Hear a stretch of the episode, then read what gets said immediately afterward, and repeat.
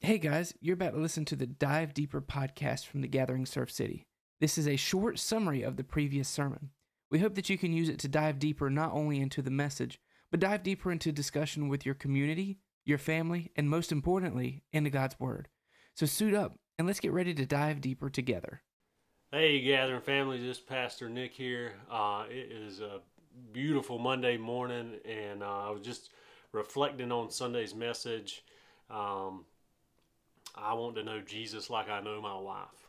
I made that comment about six months ago, and uh, I haven't been able to live it down ever since with God, so to speak. Um, he's just been constantly bringing that up, and uh, whether I like to admit it or not, I don't know Jesus as well as I know my wife. And I started thinking about in the whole aspect of what we've been talking about all month relationships, why is my relationship with my wife? How do I why do I know her better than I know Jesus? And uh, thinking about relationships, how do you get to know somebody? You spend time with them, and uh, I have reflected on my relationship with my wife. I've spent almost 16 years with her. Uh, our relationship started when I was in the eighth grade, at the end of eighth grade, uh, and uh, it's hard to imagine now looking back on it that it's been that long, but uh, I started thinking about, well, what did we do for me to know her so well? And then in the beginning, uh, back in eighth grade, you know, we didn't have our license. We couldn't go drive and see each other. So most of our time was spent talking on the phone. And uh, we spent hours almost every night just talking to each other.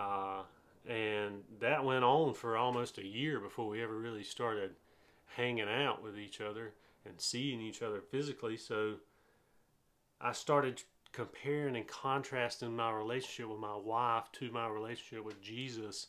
And how do we get to know Jesus? How do we get to know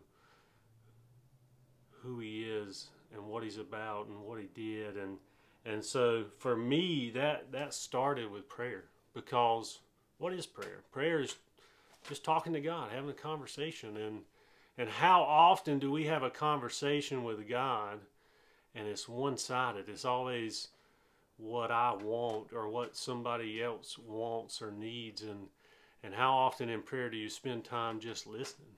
Because if prayer is talking with God or building a relationship with God, spending time with God, then you need to spend some time letting Him speak to you and uh,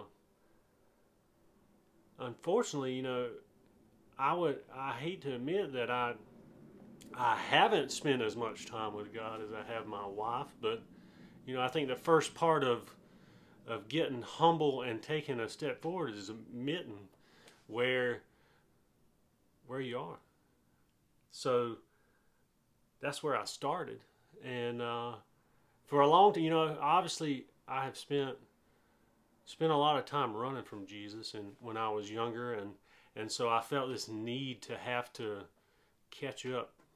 I felt this need to have to feel I felt like I was behind in my relationship with God so I needed to catch up. I needed to to do more, to learn more and I always was looking for the next thing and uh, this whole time in asking God, you know, what does I want to know Jesus like like I know my wife looked like, he said, just spend time with me. Don't have an agenda. And so I started thinking about that, and it was like, well, what would be so wrong or so crazy if I just spent an entire year just doing one thing? Uh, if you just spent an entire year in prayer. So I decided to do that. It's just, just what if I spent this entire year just learning about prayer, studying about prayer, spending time in prayer, learning about how people in the Bible prayed, how Jesus prayed, and not worrying so much about how educated you are, how much you know, or how much, what different levels of society or education you're in, and, and just spending time with God and letting Him tell you what to do.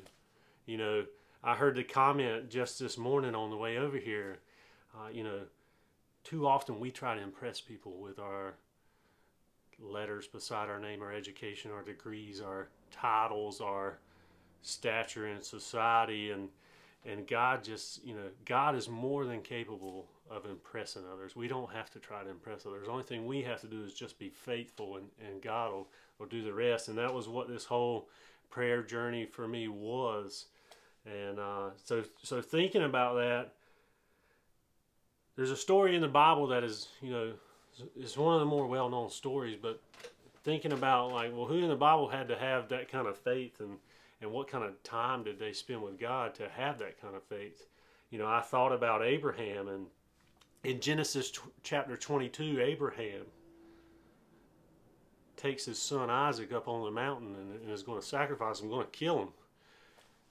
And uh, we all know, as the story goes, he, the Lord provides a ram at just the right time, and and uh, Abraham's obedience is uh, brought to light and his faith is tested and he came through because he knew God would provide. And and, and everybody knows that story but a lot of people don't go back all the way to Genesis 12 and say well how did Abraham get that faith? You don't get faith all at one time. You don't get get uh, everything that that God has for you all at one time God just asks you to take a step.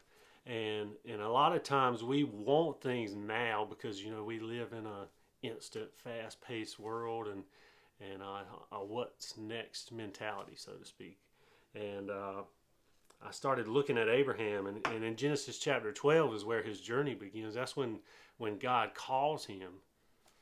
God asked Abraham to leave everything he had to go to a place that he didn't know and and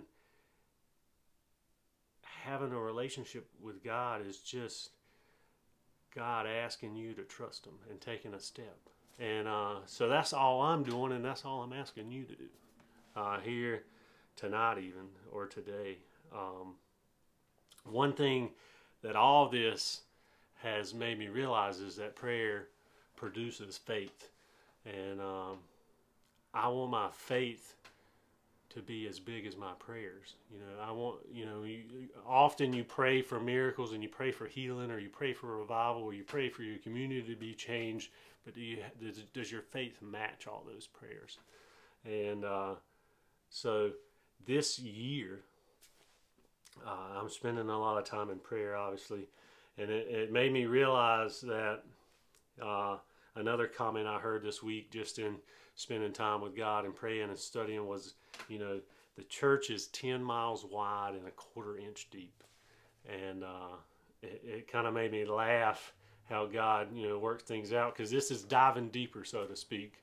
Uh, and this is us going deeper. But when we think about the church or coming to church on Sunday, we do a great job of celebrating and or coming and getting a word from God for an hour. But the Monday through Saturday is is is the depth, the pool, so to speak. And uh, I grew up in a small town called Keener, and uh, right beside that, the next town over was a town called Faison.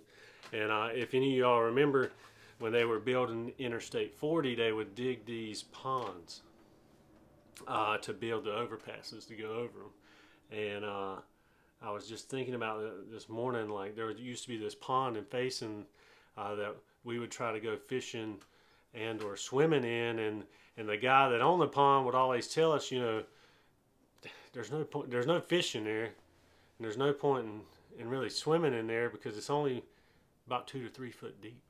But on the surface it looked like this huge lake uh, and uh, we never really believed the guy and one day he just took off walking across the pond and we just knew eventually he was going to sink but he didn't. He walked all the way across. Uh, and it just, on the surface, we look good and we can talk about our relationship, but is there any depth to it? And uh, I don't know about you, but I want to know Jesus like I know my wife. So, in in the grand scheme of all that, I'll leave you with two things. Who's your best friend? How do you how do they become your best friend? Uh, whether that's your wife or a friend or a brother or sister or, or whoever, wherever you're at in, in, in your stage of life, and compare or contrast that relationship to your relationship with with God and, and what are the differences. Uh, and like I said, you know, the first step in in noticing that maybe there needs to be a change is just admitting it and realizing where you're at. And the only thing God asks you to do is take a step because as we saw and as the writer in Hebrews chapter 11, you know, the Hall of Faith chapter says Abraham was mentioned in the Hall of Faith because of his faith.